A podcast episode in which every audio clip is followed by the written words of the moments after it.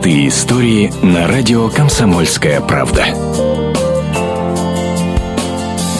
После паводка, который разрушил Хабаровскую набережную, она обычно тиха и пустынна. Но не в последние дни. Узнав, что здесь живет собака, которая ждет своего хозяина, хабаровчане приходят, чтобы накормить пса. Вот что нам рассказала горожанка Светлана Литвинова. Я собачий корм принесла, потому что он не замерзнет, и потому что у меня собака дома, и я знаю... Собаку мы застали за ужином, принесенным двумя девушками. Миску пес вылизал почти до блеска, и хабаровчанки, не скупясь, положили в него все, что не вошло в посудину в первый раз.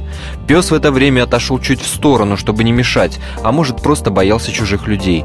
К трапезе он вернулся только после того, как девушки отошли на приличное расстояние. Вы знаете, она тут каждый день сидит, уже не знаю, по времени сколько, давно уже сидит. Ну вот прихожу мимо, жалко стало собаку, решила покормить, безумно жалко ее.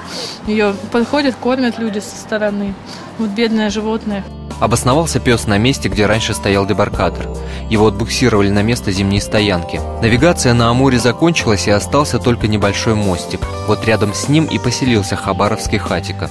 Чтобы пес не лежал на снегу, кто-то принес чистую подстилку. Правда, кто-то уже успел окрестить историю преданной собаки журналистской уткой. Мол, на самом деле пес появился там уже очень давно, а репортеры ради красного словца придумали историю о потерянном хозяине. Но хабаровчане продолжают приходить и подкармливать пса. Почему? Слезы наворачиваются на глаза.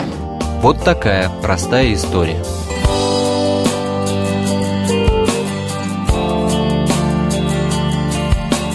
Простые истории на радио «Комсомольская правда».